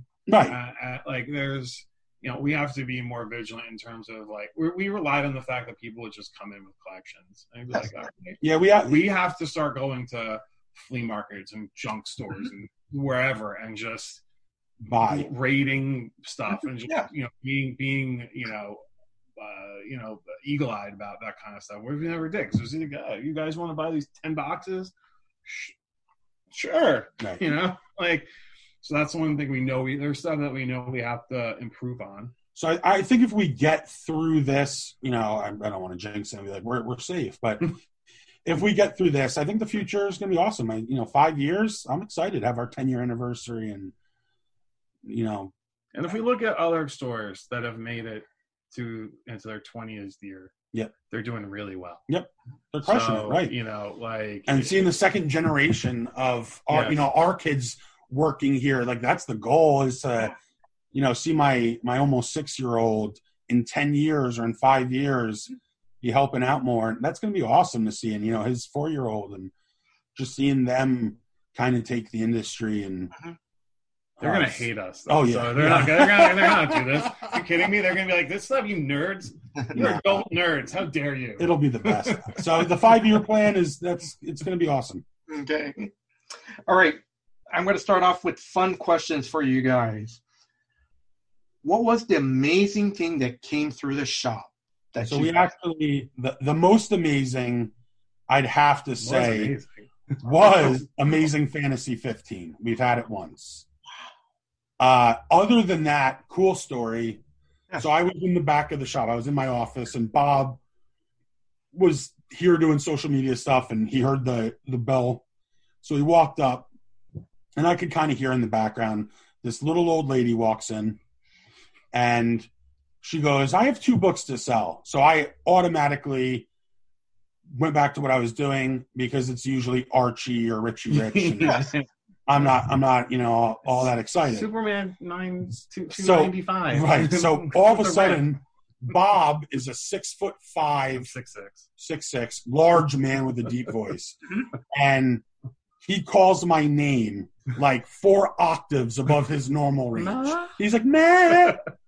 I come walking up, and on the counter are Amazing Spider Man 1 and X Men 1. And she goes, I think I could sell these for $200 a piece. Mm-hmm. And I go, uh, nah, they're, they're worth much more. Yeah. And she goes, wait, what? And I'm like, yeah, I don't, I can't buy these from you, Yes. but I'll sell them for you. Yeah. So she goes, well, what, what do you think I can get? And I said, you know, a few thousand, you know, it's Mhm.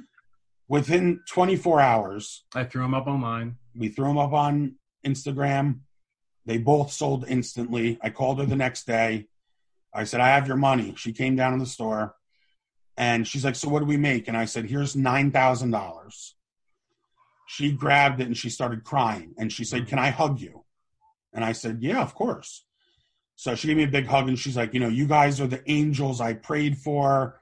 Uh, the, the story is her husband passed away. Those were his last two comics she was trying to move to California with her daughter, but had to she had fix to up fix the her house. roof. She had to fix her roof, uh, and it was going to cost her X amount of money, and she wasn't going to make it, and blah blah. But this month, if I ended up selling these, she was able to fix it and fix move. it and move, and and it's know, everybody I tell that story to is like, man, you could have, you know, you robbed her blind. so much money, and I'm like, no, we're not those people. I can't. Like, I got two kids at the time I had one. I have to sleep at night. I am a big believer in karma. Yes. Yeah, you know, I could have, I could have paid her two hundred dollars, and but to me, you know, that's a special story, and And listen, as a store that we we don't get those. Like No, yeah, thing. Like we don't people, some some guys might be like, oh wow, those guys, yeah, we, we gotta get those every couple of months. Oh, that, we only get them once. Like that's the only time we've ever gotten those books. You know, who knows when we're gonna see them again? But man, just holding them, Oh, it it's was like it's like I'm holding like this piece of history. that was by far the coolest. That was the coolest story. But Amazing Fantasy 15 is the biggest book we've ever had. But I think what's really good with the little old lady with, you know, with X Men number one, Spider Man number one, what it really shows for you guys, you guys have integrity. You have to. It's you know um, my my grandfather he owned he owned property in new york city so he was a businessman since you know i was born and i would go with him every weekend to you know his two buildings. Mhm, and i just saw the way he practiced business. Mhm. and that kind of set up you know everything with me. And you know even collecting rent from they they might have had a bad month and he would say you know don't worry about it. Like you get me next week. And i just kind of learned everything from him and it you know I, like i said i gotta sleep at night I, I i have to i have to do what's right yeah Mhm. Oh, wow, that's that's a really that's a real great story. That's a very cool story. yeah it's pretty awesome You know, thank you for sharing that. of course Um, next question: Was there were there any celebrities or comic book creators that popped into the shop unannounced? Okay, so first, we've had a few comic creators that I'll get into, but uh, Geoffrey Cantor, who played Ellison on Daredevil, he actually lives in Ramsey. He has a band, actually. So, my birthday two years ago, this guy that at first I'm like looking, like, is that? And he said, listen, he's like, I, I heard it's your birthday. It was Christmas Eve. I was open for a few hours. And I said, Yeah, it is my birthday. And he's like, I just wanted to stop in, wish you a happy birthday, buy a few Daredevil things. So he bought like little minifigures. We actually had an Ellison mi- minifig. He bought that and he just BS for a few minutes and then vanished. Um, I thought that was so cool. He wanted to wish me a happy birthday. Yeah. I'm I'm nothing to him, you know. Um, but in Oakland, we had. Um, do we really want to say we had Tom Palmer? He doesn't like to know people where he lives, but we had Tom Palmer uh, live in the town we were in, and he would come in and he'd wait for everybody to leave because he's super shy, and he would sit down and just talk about working in the Marvel bullpen and talking with Stan Lee and just all the all the All the crazy the- stories. yeah, just with all the different people, like all the hero, all our heroes and stuff like that. and like how he even was telling like the war between you know them and DC and Yeah. you know, they would do stuff to mess with them and that was so cool to just sit and listen to him talk and you know every older person's got some crazy stuff if you sit down and listen Yes. but Tom Palmer being like the godfather of inking Yes. oh man he had some stories and you would just sit there and smile as he spoke because you were learning some awesome things uh and then Joe Sabino Joe Sabino is a letter, one of the VC letterers. He actually lives around here, comes in for his books.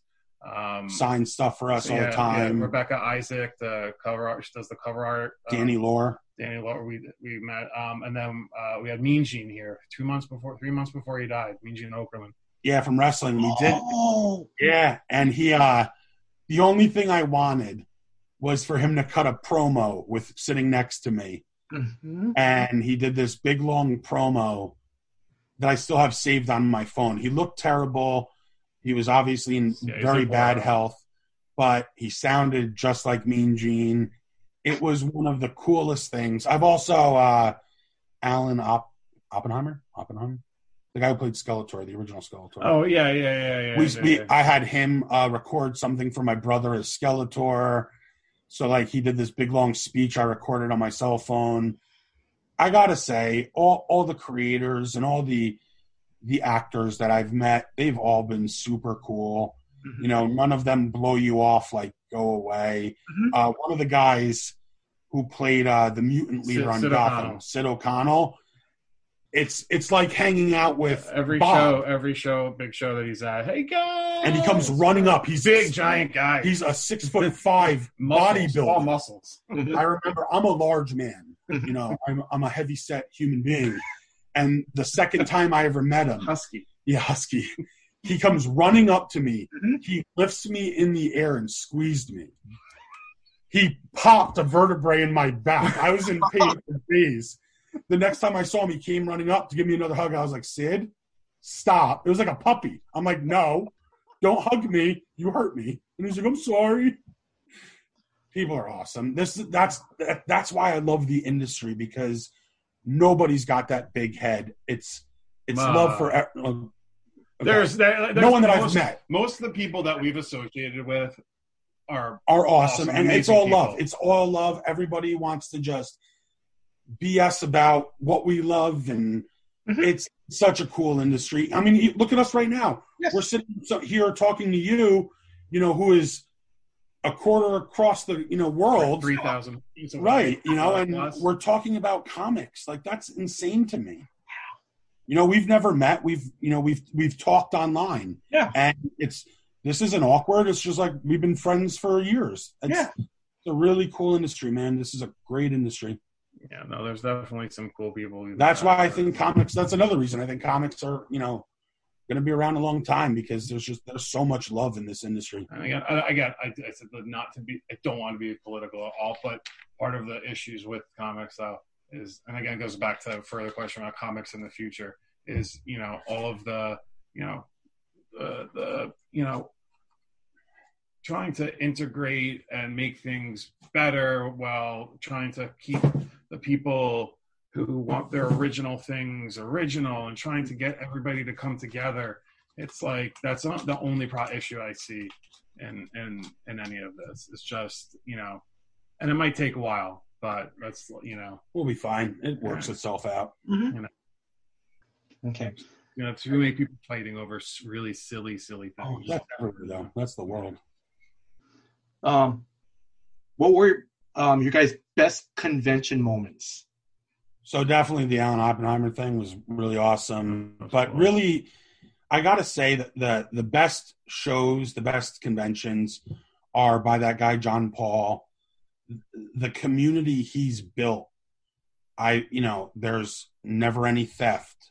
There's no fighting. There's go tos like, hey, I need this book. Why don't we get this? Call this guy. I'll get give this guy a call. Like we're it's a small community of sellers, and most and listen, there's only a handful of shops that do the shows. We're one of them, but like it's everyone's just got each other's back. Like, Yep. Nobody's trying to pull one over. Every seller, right in the beginning, goes walking around. Hey man, can I get that? And every every seller except one will give would like hooks you up good. You know. We actually, I, I met John Paul um, because back, I don't know, uh, been a while. maybe We were in maybe the, the second month I was open, third month I was open, one of his longtime sellers uh, lost his collection in a fire, Oh yeah. and he was like 70 years old. Uh, so John Paul, I just happened to stumble across it while I was on my own social media, asked if anybody could chip in. So I showed up to one of the shows. The shows have like a, I don't know, two to three year waiting list if you want to sell there. And just so you know, they're in uh, one of them's in a, in a community center, where it's like a, bas- a big gymnasium. One of them like a, a small hotel banquet room. Yep. Like they're not big. They're very. They're small shows and they're comics. There's no like, Yeah, they're, it's all for. there's comic. no cosplay. There's rarely toys. It's comics. Yeah. But I went and donated four boxes of comics to a man I didn't know, and John Paul, the the guy that runs it, was so taken back by that that the following month he said, "You know, I have an opening. You want in?" And I said, "There's a wait list," and he said, "Not for you." And he then, said, "Not for what you did." And then we got we paid for life. Yeah, we that. paid for a life table, and And then uh, the other thing too is something. Uh, what happened with John Paul? And we got we raised we got everybody to raise money for him. oh yeah, he he had a he had a something happened. you know, a leaky car, roof. It was a leaky roof. And, you know, we raised- everybody you know wanted to chip in because he's so giving and we all raised money for him and like i said it's all love it's Mm-hmm. this he's great and those are my you know we've had we've done the bigger shows they're they've always they're always fun the mid majors. but right? the yeah right but the local shows man because there's just a vibe you know, I'm- everyone. You right you like- know everybody i'm walking around singing like i'm a human jukebox Yeah, and people are laughing and it's just it doesn't feel like you're there eight hours it's and, like and that, that's the thing with like Garden State Comic Expo or whatever. It's great. We like doing it. There's cool stuff. I met Garth Ennis. Um, I talked to Gail Simone, who I thought would like is one Jay of my Lee? favorite. Right, Jae Lee, because like you know Gail Simone's one of my favorite writers. you know, I follow her on Twitter and stuff. Mhm. And she, she actually had a conversation with me, like um, you know, uh, and people trust me have much better stories than I do because I rarely go and talk to people. But like um, uh, the one of the, the guy who's looked exactly like Sergeant Slaughter, I made him put Matt in a headlock for a picture. uh, he's the best yeah, that guy. patrick Great. Skelton Yeah, I can't remember his name. That's He's great. Yeah. Um, we had uh, I taught uh, Meredith Finch. David Finch's wife was there. Oh, okay, yeah. I love I love David Finch. Like he, t- every David Finch cover I can get my hands on, regardless of the book, I'll buy. I'll take it because I just love his art. Uh, there's something about it.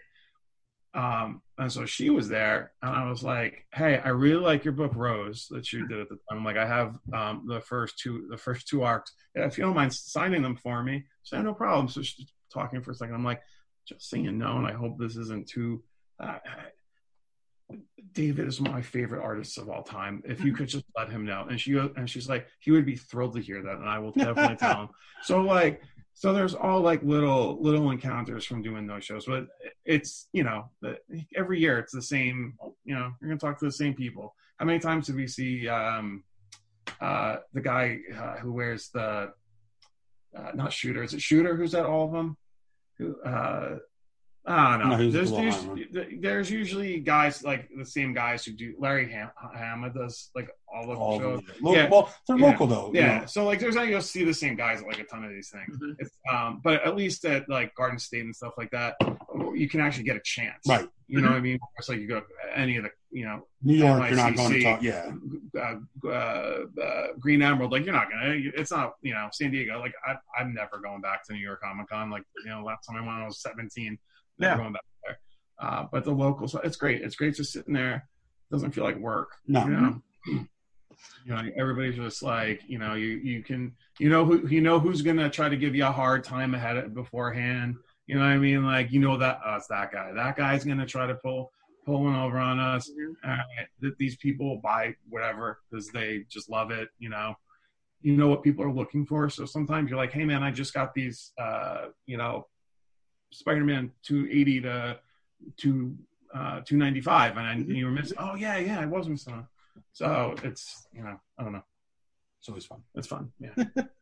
So again, I'm sorry. So the that um, show that John Paul runs again, what's the name of it again for our listeners? If they're, you know, when's pandemic is over, and they want to, and they're in New Jersey, they want to go. And when when is the the show that is when does it usually is held? What month then? Um, it's njcomicbookshows.com. Okay. and he does he does three towns. He does ha- well, he does four towns. Um, so it depends on the month. Okay. Uh, one is like a third Sunday, one is a second Sunday. Okay. So really, you have to you have to go to that website and But he'll do it's like in the towns. There's four different towns. Uh, he'll let you know. Um, some of them aren't doing it yet, like because one of the towns, Clifton, which is like the the bigger one, um, they're not allowing the ga- that big of a gathering Yes. yet. right. Um, but like Wayne, the one of the other towns, they can do it. Um, so we go that it's a local show in New Jersey. I'm sure most places have them, but he's been doing it for a really long time, so he's got a lot of people, a lot of people going. Uh, so it, it really helps. That would be your best way is just to go on his website and see you know what month is. I think it's the same, I think it's the same thing on Facebook too. Yeah. And NJ comic book shows. Okay.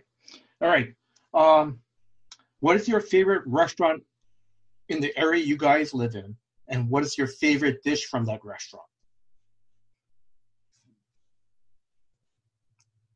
So for in Ramsey, from where the shop is, my favorite's actually a Japanese place called Sarku, and I get the teriyaki chicken with noodles, extra sauce because who doesn't like extra teriyaki sauce? No. And it is so good, so good. Um, mine's actually because I just I just realized this too because I didn't think it was in Ramsey. Um, it's called Kinchley's Tavern. Been open for 100 years. Um, it's bar pizza in a small little. It's a bar and like a little restaurant, small. You get I get two bacon pies and some fried ravioli. So good. That's it, and a nice and a beer, and I'm good to go. Um, there's there, this area though in Bergen County is a great place for food. Yeah, Like, there's you know, Varka. There's a Greek restaurant that's yeah, um, wins Cafe every year. Cafe Panache Yeah. is right there. Le Art, the bakery. Like, there's tons of in in Ramsey just by itself, but just in Northern Bergen County, You can always find something good. There's great. that's why I'm heavy. yeah, yeah, we're both big for a reason. Yeah. Dude, man, I'm also, you know, I'm heavy too. So okay. Hawaii has has great food here as well too. Uh, yeah, I couldn't go there. No. All right, so I'm gonna start wrapping this up. So again, um, can you guys promote, you know, the store's social media platforms again? All right. So the website is gucomicshop.com. On there has the links. ha- I, the links for everything are on there. Um, on on uh, on uh, we're Gotham Underground on Instagram, and we are. You can just look for Gotham Underground on Facebook, but it's actually Gotham Underground CS. If you're looking, But if you type in Gotham Underground, You should, pop yeah, up. yeah, you should first find thing that it. pops up. And then on Twitter, we are the one that I always forget. Uh, we are sorry uh, at GU Comic Shop. Okay. So you know, I was too stupid in the beginning. Well, no, he started it because he started Facebook 1st Mhm. So Later. he he started it, and then I had to. Then I couldn't get them all to be the same, and now it's too late. So is what it is. Um, any last words to our listeners? yeah, just thank you. Really, you know, keep keep supporting your local. You know, not this isn't just about us. There's there's you know enough to go around for everybody. Box retail isn't the way. You know, shop small. You know, and that's e- outside of just comics. You know, small businesses in general. Support them all you can. You know, they they're trust me, they're doing everything they can to help you. Um, so just please support your local shops, no matter what they are. Yeah, I said like you can get you can get things cheaper Mhm. other places, um, but you know this money is actually where it's going. Right. You know, you you go you send your money to Amazon, you don't know what robot's getting it. You know what I mean? Jeff Bezos made he he got you know his divorce was thirty eight million dollars. He made thirty five million dollars in February, like thirty five billion. I'm sorry. So he he he remade up his thing. Like where's that? Where's all that money go? Who knows? You know, we know uh, the money goes to Matt, goes to his family, goes to buy new books. Mhm. Like Make you the know, shop better. like all those all these stores on Main Street, uh, Main Street USA, anywhere. It's the same, you know. Yep. Like you just you wanna, you know, and um, pick up your pull list. Pick up your polls. I can't stress that enough. That's a big, you know, everybody, everyone. I will tell you that. But yeah, I will let me let me say this because 20 years ago at another local shop, same thing with me. One day I had a call like a month later, like, um, are you picking up your books? You know, this is a shop that closed a while ago. yeah, I yes, that No, it, it, like I've seen it hasn't really happened to us, but I've seen shops post, you know, here's our people I didn't pick up, and it's like almost nine thousand dollars worth of books. mm, And you're in an industry where it's the flavor of the week, you know, and I would have sold out of that book if you didn't reserve it, yes. but now I can't sell it. Yeah. So it it's, doesn't, it's, it's, it doesn't happen as much with us, and you know, it's also uh, you, know, you can pick up the phone, you can send us a message anywhere, Uh-huh. and just say, "Hey guys, I won't be able to make it in until X date." Um, and we're fine with that. okay. Now, if you say like I won't be in until six months, we're gonna have a different conversation, Right. Yeah, But But, you know, but yeah, but like you just let us know ahead of time, we're good. But just you know, ghosting on it, it's like, meh. Eh. but it doesn't happen that often. So, and you do, we make those calls, we've made those emails, we made those calls, you know. Mhm. so. but you know, yeah, that's definitely that is a big that is a big thing. I'm pick up your pulse, Pick up your pulse. but you know, and I said enjoy and enjoy this. Yeah, you know that's enjoy another thing. Enjoy the hobby. Yeah, It's not all about flipping and so, enjoy the books. yeah, You know, comic books are awesome. They are, you know, an escape. They are great on the imagination. They're great for your kids. They help kids read that you know don't want to read a book. Yeah. I'm sorry. I don't know. I, I'm sorry to cut you off, but the reason I got back into comic books was when I had after I, I had my first two seizures. This is uh, you know years and years ago, but I couldn't read. Like I could read, but I couldn't read. Like I like a, like I'm sitting at a book and I'd forget what happened two pages beforehand, but I could follow sequential art. Mhm. And because I was able to follow sequential art, reading comic books was the only thing I could do. That was still like, um, and I'm a I'm an avid reader, so like to take that away from me was horrible. But to get back into the comic books, and it just so happened that bef- the Before Watchmen stuff was coming out, Mhm. and I was like, I love Before Watchmen, so I started buying that, and I just started buying everything. Um, and you know, it, it, it helps if you're sick, if you're again kids. So many kids who have reading issues, you know, get comic books, and and it helps them so much. Uh, Yeah, so parents let You your know, kids buy and comics. again, like don't be taken don't be taken advantage of by people on eBay or spec people. Mhm. You know, listen, like you want some variant cover that you think is great, some Clayton Crain variant cover that they're trying to sell for a hundred dollars. And yeah, the market might might be a hundred dollars right now. It's not always going to be a hundred dollars. Wait two months. Don't you know? Like, listen, and that's bad for us me to say. You're giving me a look, but no, I'm, but like you know what i mean? Like as, as a collector as somebody to read like you don't have to necessarily buy, go crazy buying all this stuff. Just enjoy it. Have fun you know? Spend your money just spend your money wisely you know? I don't know. And, and follow our social media because sometimes i do silly stuff True. sometimes not the silly stuff we did uh, the chip challenge one time and so you know All right, guys. I'm going to end this here. Thank Matt, Bob. Thank you very much for your Yeah. time. thank you Very much. You know, thank you for talking about the history of you know, you know, of the store. You know, thank you for you know talking about the challenges and the strengths that you you know that you guys you know um the different skill sets you guys learned during the pandemic and you know thank you for talking about you know the future of where you guys want to go you Of course, our thank pleasure. very Yeah. much Thank you. fun. yeah until next time guys aloha Aloha. aloha That was my interview with Matt and Bob of Gotham Underground Comics and Collectibles. Now, I just want to give, you know, a few shout outs. You know, first off, I want to thank Matt and Bob for giving me the opportunity to interview them and to thank them for their time, you know, um, for them to like tell me the rich history of you know how Gotham Underground Comics got started, you know, to the challenges that they faced during the pandemic and how they overcame those um, challenges. And also, you know, what I really loved about this interview was, you know, their optimism of the comic book, um, the comic book industry, and their optimism, you know, for you know the store's future. So again, Matt and Bob, thank you very much. I also want to thank Drew. You know, um, he's one of the co-hosts of the Comics for Fun and Profit podcast. You know, so Drew, thank you for always letting me contribute to your podcast. Thank you very much for doing all the heavy lifting behind the scenes for putting this episode together. Thank you very much. Now, if you are a new listener to the Comics for Fun and Profit podcast, please check out their weekly episodes that comes out every Saturday. My Ohioan brothers Drew and Kyle do spec picks of new releases that come out every Tuesday and Wednesday.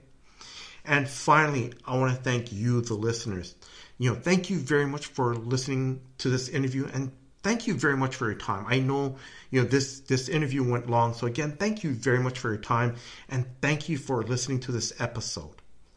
Until next time, guys. Aloha.